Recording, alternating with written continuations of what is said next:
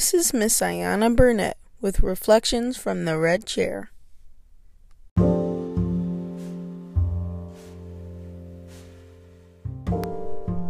Greetings, greetings, greetings. I am Miss Ayana, and this is episode one of my podcast. So, thank you for tuning in and listening. And today, it makes sense to just start at the beginning and explain a little bit, or share rather, a little bit of who I am. So, this podcast, The Reflections of the Red Chair, has been inspired because for the past 10 years plus, I have had the truly memorable experience of sitting in the room with a plethora of beautiful, beautiful beings who were in the middle of some of the most difficult times of their lives, and thus they were experiencing emotional pain. And as their therapist, I was privileged to be able to sit with them and to hold sacred space in which their transformations would take place from the inside out. So, over 10 years, you can imagine I have ventured from various different agencies to now having my own private practice right in my hometown of de Grace, Maryland. But because of that, I've met many people who don't always have access to me uh, anymore, or just the way that life happens. We get so busy that it can be hard to make their way into the office. And thus, this is my gift, as I have had others in the past who have said, you know, we wish that we could just take you home and put a little bit of you in our pocket. And so, thus is the inspiration for this very podcast series, Reflections of the Red Chair. So that tells you a little bit of why I'm even doing this podcast. But let me tell you a little bit of even why I chose to enter into the field of social work in order to become a mental health therapist or a wellness practitioner there can be very multiple names for what it is that I do, but ultimately, again, I'm really just the healing assistant who is there to journey with others in some of the hardest and most darkest seasons of their lives. So, why did Miss Ayana choose psychotherapy? I can remember growing up honestly, it was kind of difficult, right? I always felt different and I was always a strong feeler, um, but it didn't always feel that people understood me very much and was always seeking for a place to be able to belong. And the reality is, you know, years later, probably somewhere in my 20s, I would have a reader sit and say to me, You don't love yourself. That was a real hard moment because it was true. And I hadn't probably for the first couple of decades of my life. I had this beautiful name, Ayana, that actually even means beautiful flower in Swahili, but I can't say that I really felt that it fit me, right? The name was too hard for people to pronounce. It was too hard for people to spell. And I remember whenever I was in school and it was the first day of school, I always knew when the teacher hit my name on the roll because there would be this long pause and then they would say my name and it would always like stumble across it and I would have to to correct them and say no you know it is Ayana so even just my name along wasn't even something that I loved at that point in time and felt that I could embrace. I wanted something simple, you know, some something that fit in like crystal, that was easy to to read and that everyone would be able to pronounce. And wanting to be able to quote unquote kind of fit in with with the crowd. But the reality was I I never really quite fit in. And so I went on a bit of my own internal journey of, you know, trying to belong and encountered a lot of hurt and a lot of tears during that time. But the beautiful thing is is the tears that eventually got me to the place where I loved reading self help. And when I stumbled across the field of psychology, I found it fascinating to be able to find out kind of why it is that we are the way that we are. But for me, it was more about why do we feel the way that we feel? And also an attempt to be able to understand this whole emotional terrain of, of emotions. Like, what were these things? And why did they feel like they drowned me uh, half of the time? So I had kind of that layer of my life that was going on. But on the other side, I was excelling in school and, you know, was enjoying my studies and was meeting people of a whole bunch of different backgrounds. And the thing that was amazing is that I would often have my peers that would come and they would look up to me and be like, oh my gosh, Ayana, like you're so smart. Like, how are you doing this?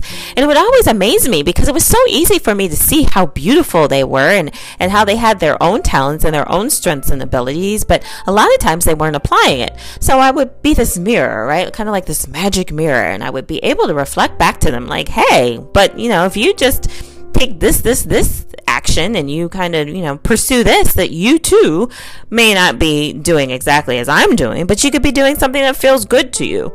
Be getting, you know, results and achievements for yourself that would be very different than what you're experiencing now. And it was so easy for me to be able to just see the opportunity that lied in the middle of somebody else's difficulty. So, you know, here we go, going through life, noticing how I'm different and being such a strong feeler and being really sensitive to things, or so I would tell myself. But yet, at the same token, also excelling and having other people looking at me and even idolizing me, but me being able to see their strengths and their talents as well. So it made for a very kind of interesting time, some, you know, highs and lows uh, growing up, until I finally came to the point that I realized that I absolutely loved being able to empower others.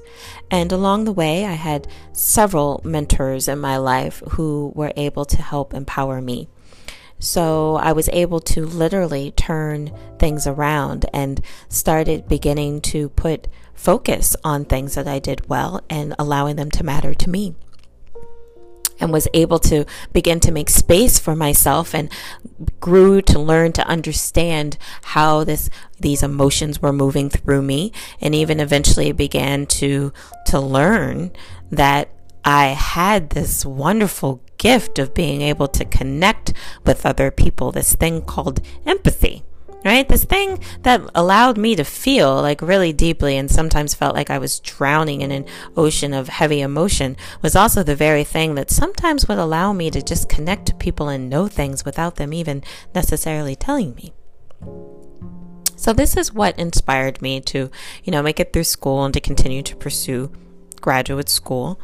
And even once in graduate school and at a clinical college at Smith College, which was absolutely a wonderful experience, it was the, one of the first times that I began to see how my uniqueness actually was so influential to others.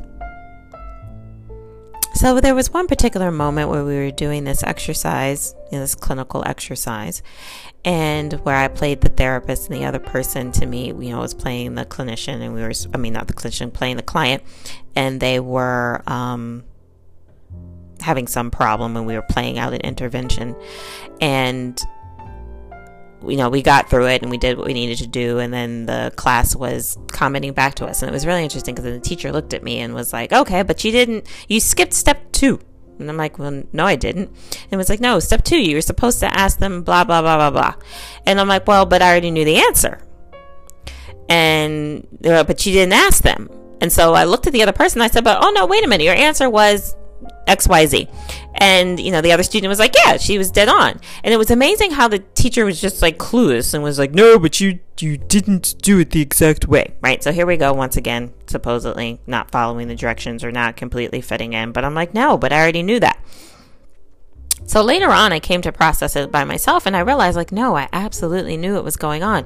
And it was one of those things because I was so connected that I didn't need the words right? I had picked up on the vibration of, of what the thought was for the person, and I was correct.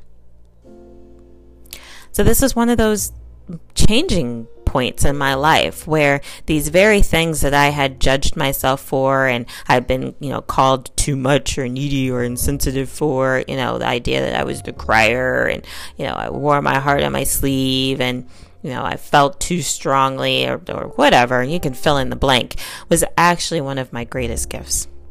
And to this day, it continues to be one of my greatest gifts. And so, thus, I am truly honored when I have other fellow souls who find that they are hard on themselves or they are living a bit of a, a difficult path and they just feel different and, you know, are not understanding how their difference indeed can be by design and be the one very missing ingredient that is, is needed to, to even change the world.